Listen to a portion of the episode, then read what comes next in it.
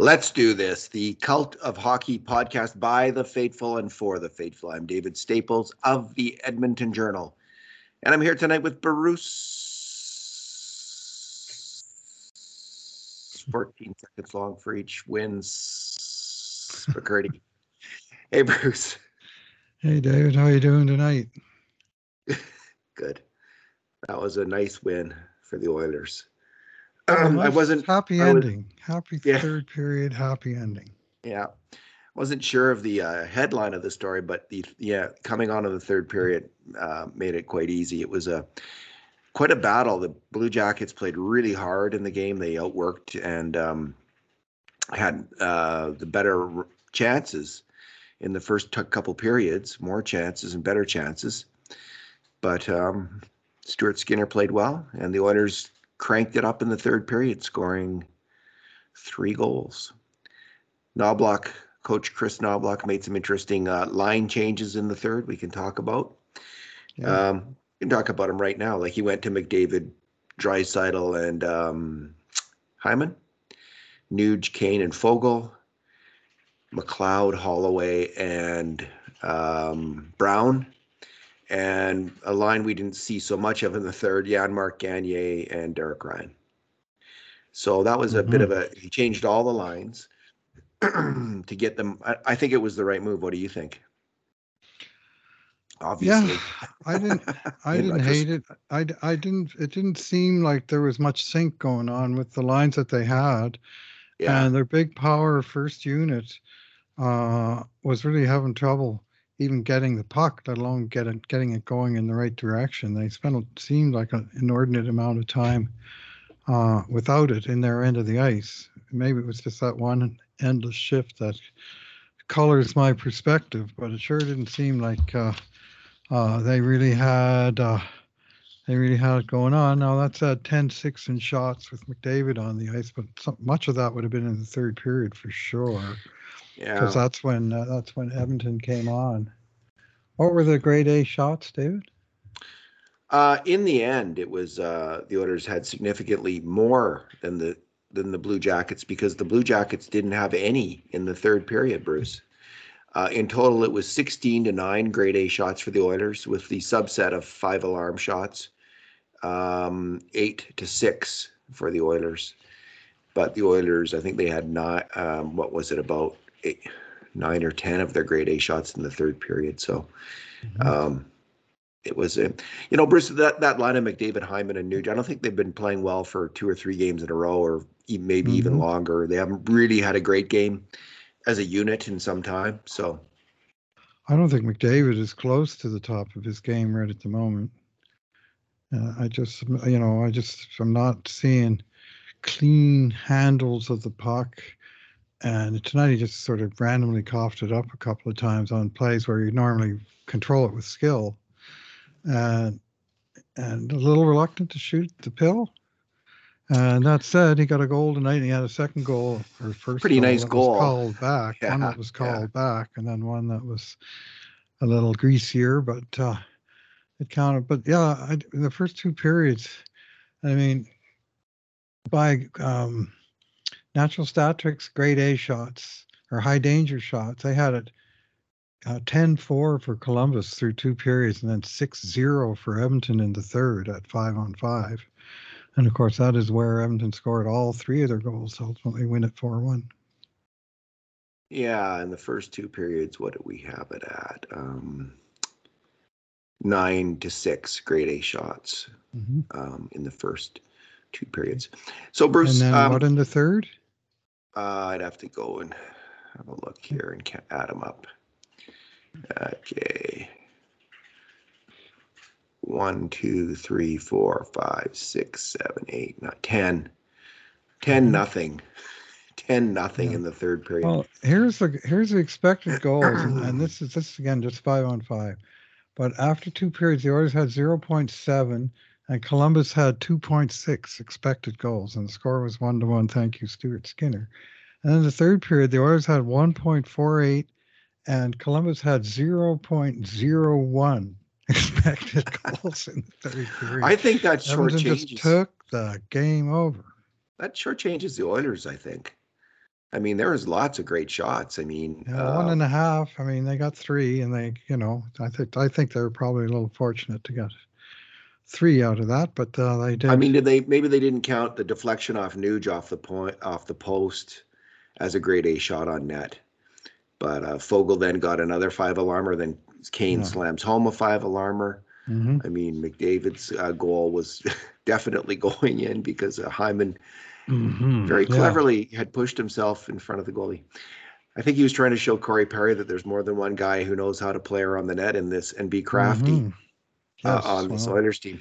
I to Bruce, get the call. That was. Uh, Yeah. I was there. I didn't want the power play. I just wanted them to drop the puck and sort of acknowledge that the, they weren't going to challenge the goal. And when that happened, I felt the game was in pretty good spot.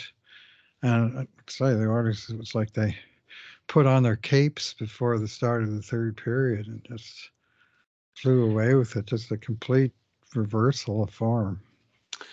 This is our two good things, two bad things, and two numbers podcast with one conundrum, Bruce. What's your good thing? I'm going to have to go right back to Stu Skinner. Man, oh man, that guy is just on fire. He held Edmonton in this game big time. I mean, Yeah. there was there was one, and just in the first period, there was one ridiculous flurry of shots, uh, where they got two right in a row. The the Oilers couldn't clear the zone Mhm. again, and puck came to the guy down low, and he got a shot, and the rebound that Skinner somehow batted out. And then the Oilers Foegele took it to the corner against two guys. Really good play by Foegele to shield the puck. And then when he got control of it, then he passed it to nobody except the other team. And Couldn't they take it it. straight back to the net for a, another like close in deflection. And then the fourth shot, it, it looked labeled, and Ceci actually got a stick on that one to put out that last Oh, fire.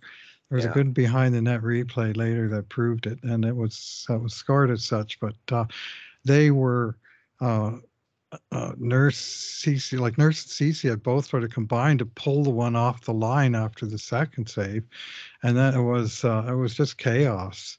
But through it all, Skinner stood very tall. He made a, a great save, glove grab off of Johnny Gaudreau clear cut breakaway. And uh, the one he got beat on, even that I thought like the one that the Gaudreau one, Jack Michaels thought he'd scored, and it just disappeared into uh, Skinner's glove. And then in the second period, I mean, the Oilers had lots of poor moments in the second period. They had one shift where they turned the puck over in their own end one time and then another time and then a third time. Each time it led to chaos in the crease. And Skinner again made some great saves there. And then finally, the, his team got into it in the third period. He didn't actually have to do all that much, but he made, you know, 20, 28 shots, 27 saves. You know, another night at the office for Stu Skinner these days. I mean, it's pretty standard 20, 27 shots against, one or two goals against. And it's like that. Seems like almost every game. He, I've had a he had a really nice save off uh-huh, Cur- Sean Kuraly in the second too. uh-huh. Um, or kind of a quick developing play that um, he got a pad on. I think it was a Uh-huh. Um, yeah, no, he was. Yeah. He's really, really playing well, and I, I gave him an eight. Um, I gave Kulak and he him the highest marks this game. Yeah. Both of them. Well, his, his last seven games now 30 shots, 26, 24, 27, 27, 27, and now 28. And he gave up two goals in two of the games and one goal in the other five games. That's just since Christmas. And every game, it's like 27 shots and one goal. It's amazing. Since uh, um, uh, since they turned this thing around at U.S. Thanksgiving, 20 games played, 18 wins, two losses, 933 save percentage, 1.80 goals against average over 20 game span. He is playing like like. Team Canada's once and future goalie. not once, I guess, just their future goalie. Maybe has he been Team Canada in the World Junior Tournament? I'm not sure about that. I don't think he has. I don't think he was the starter at least. Bruce, um, my good thing was the fourth goal of the Oilers. And it wasn't really needed to win the game. The Oilers had the game in hand then. But Bruce, it was that is a that that is a goal that every coach in hockey is going to absolutely adore. Uh, all five players touch the puck, and they all, even Desharnais, like he, he kind of wins a, a, somewhat wins at least. He advances the puck along the boards um, behind the Oilers' net. He doesn't lose the battle. He, I'm not Mhm. sure he outright wins it, but he he does get push the puck over. Anyway, then Kulak makes a spectacular play, cutting his man out along the boards with a hard physical Yeah. uh, He movement of his body and slams slams Got his against the board body in between. Sure, and puts the puck up um, the ice to Brown, who then the the other thing coaches love is is taking a hit to make a play, and Brown on the boards does that. He's he's lined up for a hit, and then he passes the puck up. Holloway then also takes a hit to make a play. He gets kind of slammed at the blue line, but manages to get the puck ahead and down the ice. Then there's a foot race for it. Ryan McLeod and the CBJ defenseman, and and following up on all of those really great physical plays is the best physical play of the sequence when Ryan McLeod uses both his speed, determination, and strength to win the win the physical battle, get on the right side of the um, uh, the the battle and win the puck deep in the zone. He puts it over. So so that's all been great. And then everybody goes to the net. They do what they're supposed to do. Kulak, um, McLeod spots Kulak for a great pass, and then Kulak makes an even better pass to Connor Brown, who's moved into the slot. And Connor Brown, of course, gets a great shot. This was this was a great shot, but there was also a really good save. Uh, but the rebound goes to Dylan Holloway, who's also crushed the net, and he slams it in. That was one of the best uh, hard-working goals that the Oilers have scored all year long. It was, it was spectacular. Yeah, that's instructional video type stuff. You should, you could show that to uh, to any team, uh, especially their bottom six, but really to any any line on the team. And it's like they did everything right for about ten to fifteen seconds from Yeah. way down in their own end to puck in the back of the net. And what I liked was after McLeod made that good play to, to sort of gain possession of the puck, he, you know, he looked, he picked his spot and he drilled a cross ice feed right on Kulak's stick. Yeah. And my recollection of the play is that somehow it cycled through Desharnais and back to Kulak for that outside shot. Uh, but I might have my sequencing wrong. But I thought all five guys on the team touched the puck within like three seconds of the goal being scored. It was pass, shot, rebound, Didn't it go bang away McLeod, at it. McLeod, Kulak, and Kulak to Brown. But uh, I could okay. be Uh, incorrect. yeah, I'll, I'll have to look at the sequence. Certainly, they had uh, uh, all five players were involved in the overall sequence. yeah, and it- the Harney it started was- it off. It was a, uh, it was a, uh, you know, just a good hard play by all of them. And Stuart, Mc, uh, Stuart, uh, sorry, Ryan McLeod, that play he made there. And there was a play he made early in the third period. I think it was on the penalty kill. And uh, Columbus had the pressure on for a while. And he just overpowered some dude on Columbus about five feet inside the blue line and willed the puck over the blue line. I'm saying to my wife, you know, this is Ryan McLeod, he just used to getting knocked for not making plays like that. Well, look at him now. And he's uh, he's very close to being my good thing again. He did a lot of things. I don't think he got any points in this game, but uh, he was involved in a very positive way. That line with him and Holloway looked very promising, Bruce. I mean, that is both those players can fly. Yeah, They're big, big center? guys who can fly. Yeah, well, that's that's an question, interesting question, but uh, I really, I really did like that line. And Connor Brown can keep up with him. He's not a bad skater, and I, and uh, I, I thought he had another decent game. Connor Brown, he had another Charlie Brown moment, of course. Other when- that one future turnover. oh, Oh well, he had uh, Evander Kane set him up wide open shot in the slot, and of course, you know he would have he would have had a wide open shot, but the puck skittered under his stick, and he Brown missed his chance. So, such is life for Connor Brown Mhm. right now. Bruce, what is your bad thing? Well, my bad thing is actually me, because I chose today to write nice things about Vincent Desharnais, rave about his great record over the course of the 13 game winning streak with only one goal against scored on his watch and so on. And, and then in the first period, first of all, he gets burned for the breakaway. Uh, it was an error of commission. He jumped up to a potential offensive spot, and the puck turned over quickly. And Columbus made two good passes to their credit. You know, they saw the hole and they took advantage of it. And he almost overtook Gaudreau from behind. He actually was skating faster than Johnny Gaudreau. I think Gaudreau was way down by the puck. But uh, anyways, and then on the goal a minute later, really that wasn't uh, anything super bad that he did. He passed it over to Gagner, and and the play got Gagner flubbed it, and the puck went in front, and then Vince couldn't cut out the pass after because it was two against one, and they executed. You know, They really did pass So- around him. It was a tough play, tough moment spot Yeah. for him to be in.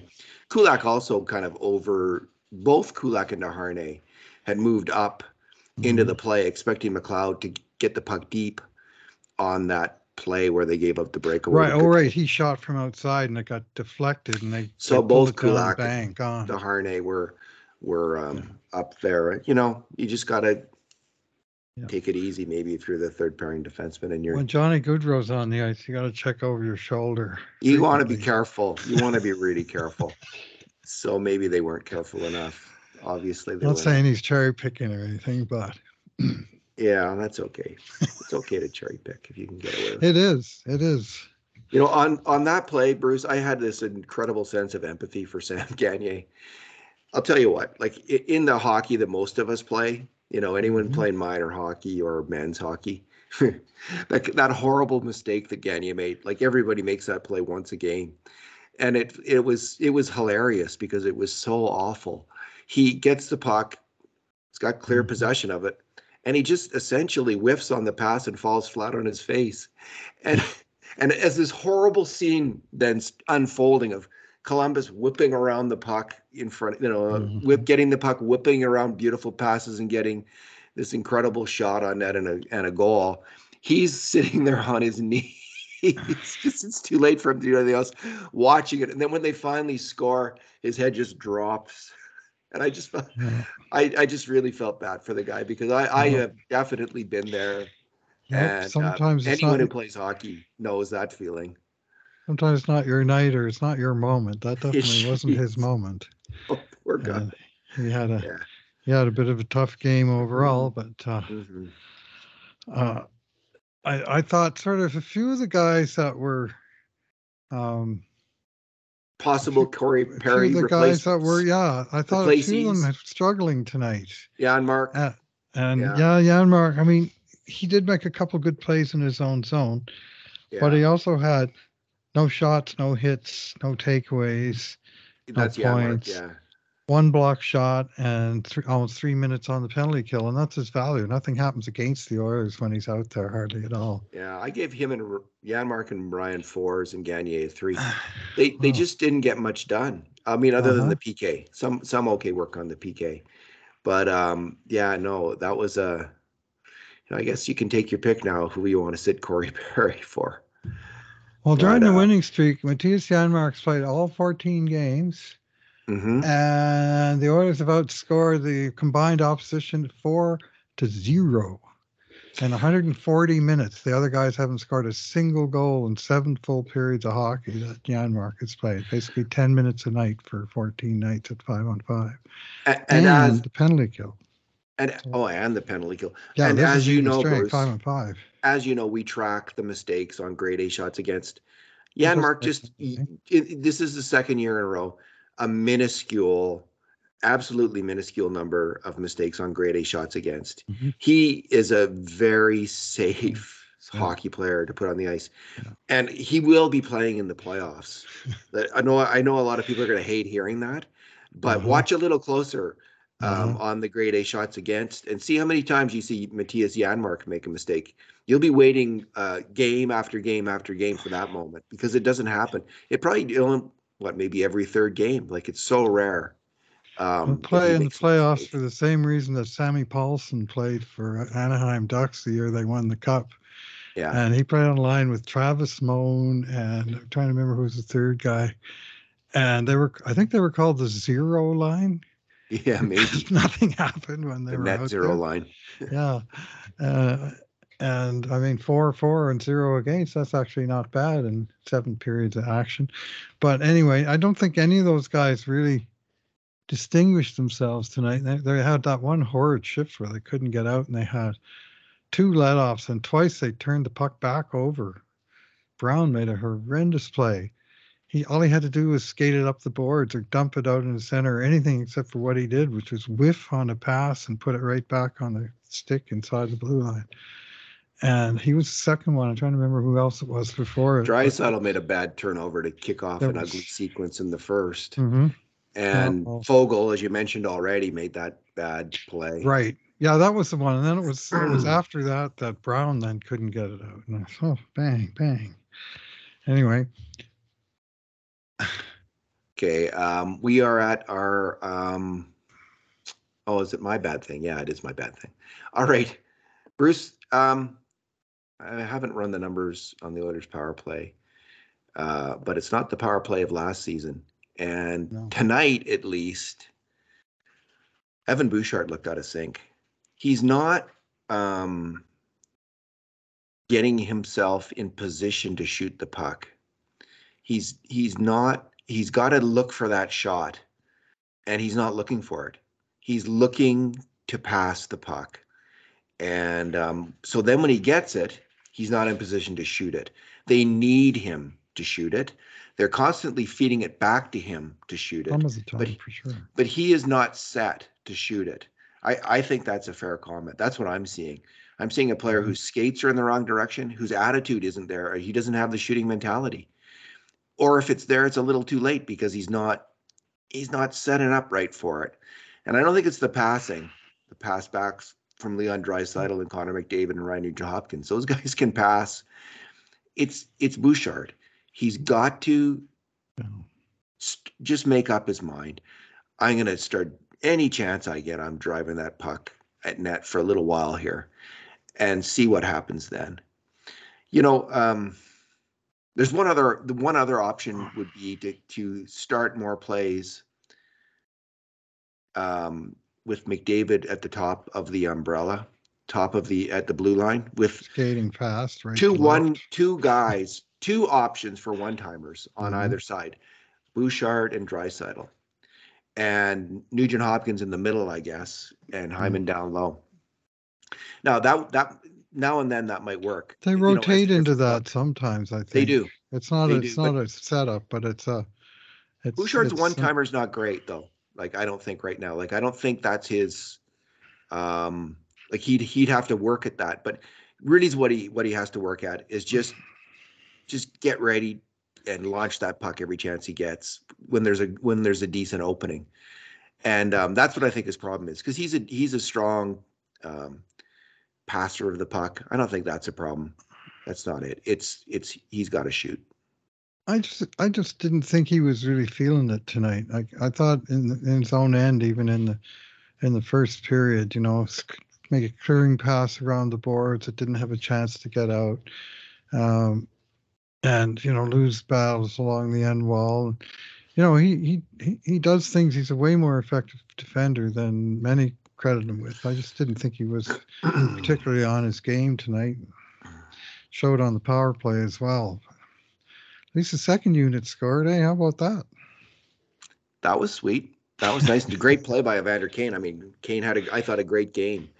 And um, he's the other guy. I think I also gave him an eight. Goal and I mean, assist, eh? Him and Yeah, goal Foegele. and assist, and he great goal. Evander Mhm. Kane knows where the goals are scored, you know, between the rocks and the hard places on that ice, and he's there, uh, pounding the puck in the net. So they're both both Hyman and Kane made a little bit of a statement this game about I'm the net front guy. No, I'm the net front guy. Mhm. Well, Corey Perry, you are not the net front guy. So good.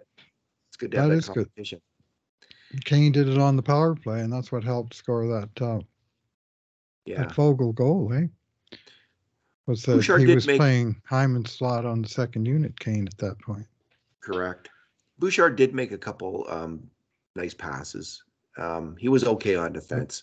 He wasn't Yep. horrible, but he wasn't sharp. Uh, and you know, he had that it was pointed out by the by Louis. I think he had one chance where the puck was turned over to him right in the slot, and instead of just hammering it at the net, and anyone crazy enough to try to block the shot, he decided mm-hmm. to try a kind of a shot pass.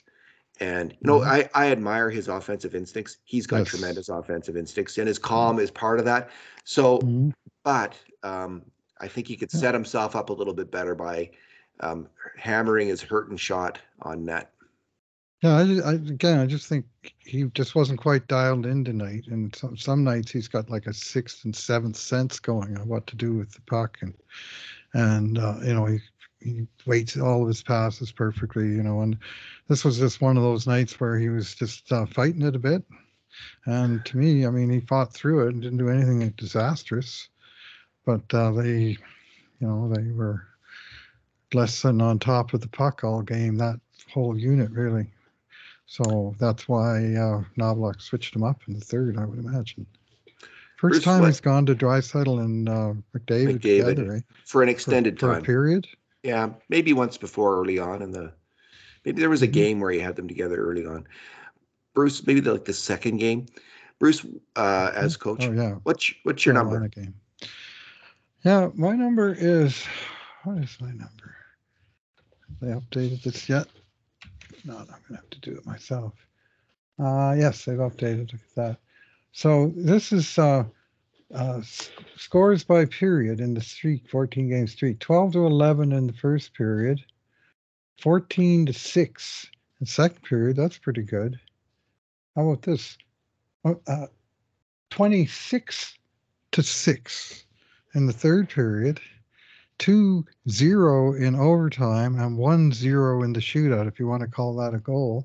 But overall, 54 goals for in uh, over the uh, the course of a streak, and just is a 23 against now. And uh,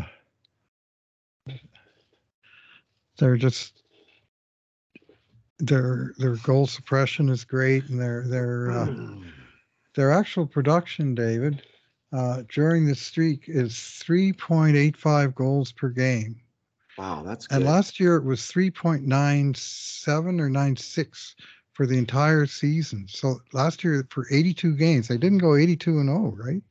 But they scored at a better rate than they're scoring now for the entire season. So the streak is not because they're scoring more than usual. They're actually scoring less than their established rate that of last season but their goal suppression is off the charts. And I think this is probably where I turn it over to you.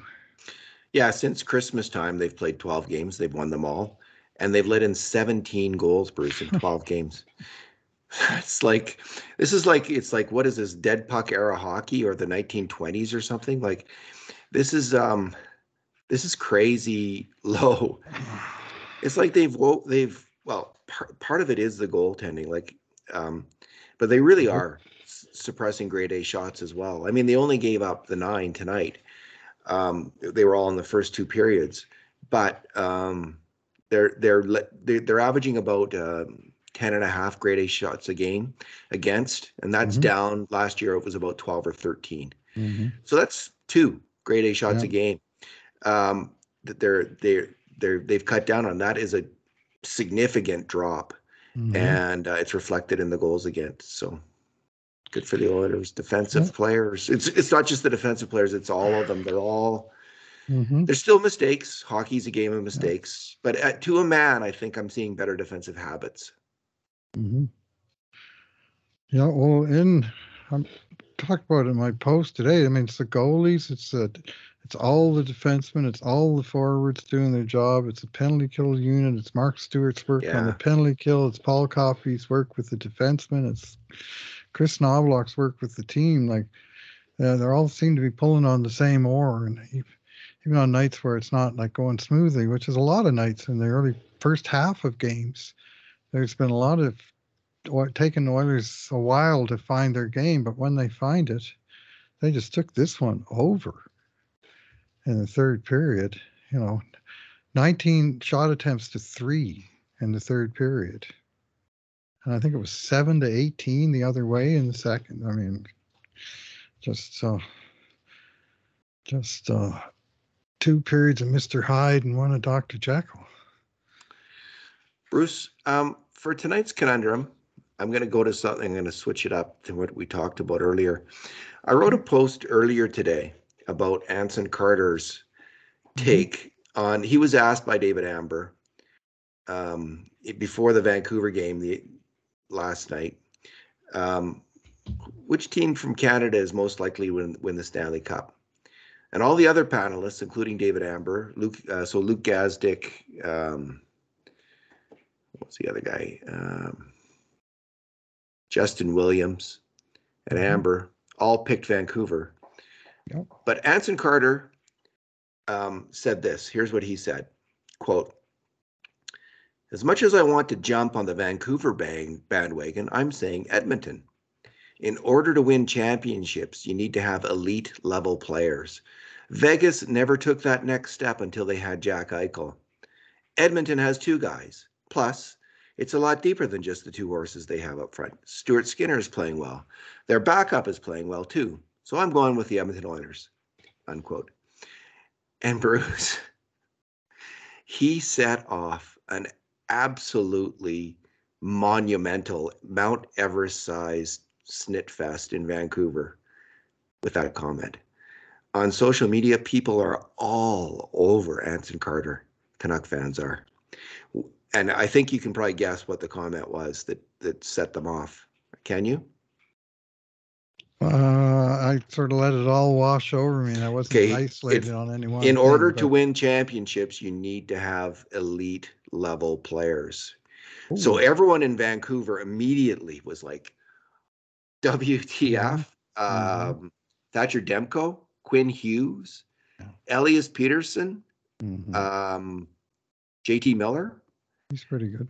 He's pretty good. So anyway, I think that's actually The first three you mentioned, I, I would call elite players, and then JT Miller and Boeser, and that you know they got they got a good team in Vancouver. They got a lot of they good have players. some elite players like Thatcher Demko could win the series all along. I guess my and uh, you know what?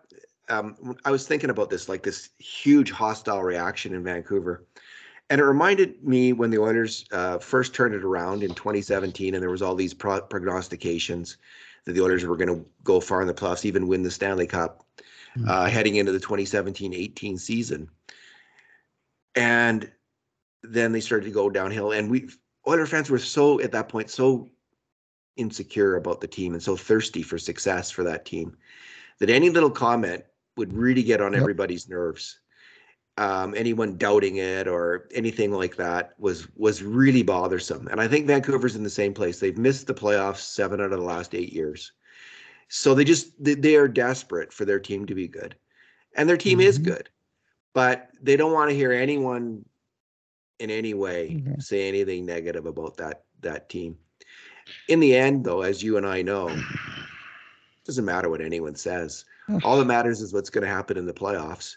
And and all of these teams, Edmonton, Winnipeg, Vancouver, um, in the West, Colorado, uh, Dallas, Mhm. Los Angeles, Las Vegas. There are so many good teams and so many teams Oh, that could beat sure. other teams. And that's all that matters is in the end who's going to come out triumphant on whatever like any little comment like this doesn't it doesn't amount to anything. Well, I mean, they asked the analysts to give their opinions. Yes. And it, we had the same discussion about PK Subban the other day, where he gave a dated opinion on what the Oilers used to be like. And I vehemently disagree with uh, PK Subban's uh, opinion, which is different from saying that I hate PK Subban or I think he's, you know, uh, again, I mentioned the personal comments there, and and uh, uh, for Subban, who's a guy, you know, went to the Stanley Cup Finals and got to the third round a couple times, which is more than the Oilers have done. They've made the third round once. Uh, so, and he also donated ten million dollars to a children's hospital. So there's that. Uh, anyways, uh, this is uh, uh, fact is one guy goes uh, against the opinion, and people have a conniption about it. Remember Yeah. last year when that one dude voted McDavid fifth for the Hart Trophy, and everybody else had him first, so he got he didn't get his unanimous selection. And so, what's your takeaway? He didn't get a unanimous selection, or it one guy's uh, opinion is pretty wonky, and he's probably based on some theories that uh, that uh, haven't been tested. and uh, anyways, uh, It's all part of the fun, I guess. why, yeah, why lose your shit Mm. over it? Yeah. Somebody's opinion, and especially, I hope they're not insulting him, but uh, you never know. And of course, in, in NHL, they have, uh, yeah. You know, Anson Carter's an interesting player because he was, he, you know, he had three really good seasons in Edmonton and one heck of a season in Vancouver as well. So he's known and, Oh. and probably liked in both cities by. oh, by sure, nice fans of guy. Everybody liked him. Yeah. Um, but anyway, I, I, I Hmm. was surprised by because when I first heard the comment, I was actually wondering like, I kind of got it, like why they're upset, but it, it just seems so outsized the Oh, reaction. cho- choice of words. I mean, those guys, I, I think they do have so three Pettersson is an elite. elite Quinn players. Hughes Yeah, and Demko. Those yeah. are they are like Pettersson isn't arguably the best player, but at Mhm. his position. But Demko and Hughes are in that conversation right now. Well, here's at their Demko's, la- positions. here's Demko's last 20 games. I gave you the numbers for Skinner a little bit ago 18 to 180, 933. Demko's pretty good 16, 3 and 1, 921, and 250. So He's a- he's good, a but not goalie. quite as, you know, Skinner's actually, if you go strictly by numbers, Skinner's outplayed Demko in the last Well, two months. He's no Stu Skinner. I mean, but not Well, everybody is. Yeah, well, I mean, maybe the Oilers have another elite player that we just haven't quite blended into the mix yet. But uh, I'm starting to get convinced after watching one game after another of. I, I I love what Stu Skinner's doing. I don't know. I I just need to see it in the playoffs. Honestly, Well, and I'll come back. This came up in the internet more than once. Well, he was shitty in the playoffs last year, therefore he's always going to be. I was in the overworked. playoffs. He was overworked. Anyway, uh, my comeback was in his first year in the playoffs, mind you, at a much younger age. Grant Fuhr, Hall of Fame goalie Grant Fuhr, won five Stanley Cups here. Had a 505 goals against average and 853 save percentage against LA Kings in 81 82. Oh the miracle of Manchester. Yeah, that one. Yeah. And then the next year he watched from the bench while Moog played. And by 83 84, Fuhr was starting and winning, and they won the Stanley Cup. So, I mean, what a guy does as a rookie shouldn't tar and feather him for the rest of his life. It's one thing that happened, and now he's still got his career to play. And Grant Fuhr sure turned it around. Well, Stu was trained by the great Mike Smith, and I- and I don't say that in any way, but like face value. He make great. Mike Smith was a was fantastic, charismatic goalie. Iconoclastic Mike. Yeah, yeah. Wasn't he in The Walking Dead? Didn't he kill like eight thousand zombies with his pen? Anyway, he Stuart Skinner. stare. Yeah, just he's just that was it. His hockey stick. That's it. His goalie stick, and his skates. He'd huck a skate at them.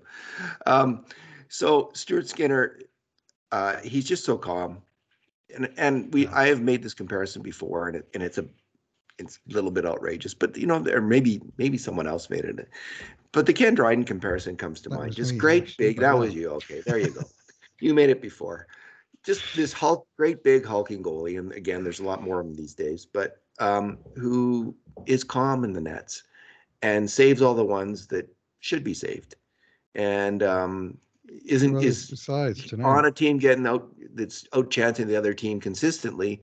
But when he needs to make the save, he's there, and that's been Stu Skinner for for the last two months, and um, it's fantastic to see. So I'm hoping he can keep it up. Well, after that four shot barrage in like eight seconds or six seconds or whatever that was. Yeah, um, that was and, and the crowd was all, I thought they were all going, Stu, Stu. And I, my son says they deserve to be booed. And I said, Oh, yeah, I think they're saying, Stu, come on, now we're supporting our team here, right? It was, uh, but it, it does I remind. I used to see games like that Montreal Canadiens, and they'd come out and they, you know, they wouldn't always dominate from the drop of the puck, and sometimes they would. And if it was a home game on Saturday night, you'd see maybe two of these a year because it didn't happen all that often. If they were trailing in the third period at home, they would actually get booed by their home fans. If they were trailing a game that they should win, and you know the power play wasn't working or something, and the cat calls would start, and they'd pick it up and they'd win. But what would have happened in the meantime is that Ken Dryden would have made two or three stellar saves to keep it at 2 1 instead of 4 1. And at the end of the night, he'd have 20 shots and two goals against, and he'd be nowhere near the board of the three stars, but he would have delivered in the crunch, and that's what Skinner's been doing, keeping Oilers in games. And what the team's been doing, of course, is taking over those games and in the third period and beyond, as as per my numbers tonight. Alrighty. Well, Bruce, um, maybe we should leave it there. So um, thanks for thanks for talking tonight. Thanks for listening, everyone. And in the meantime, and in between times, this has been another edition of the Cult of Hockey podcast.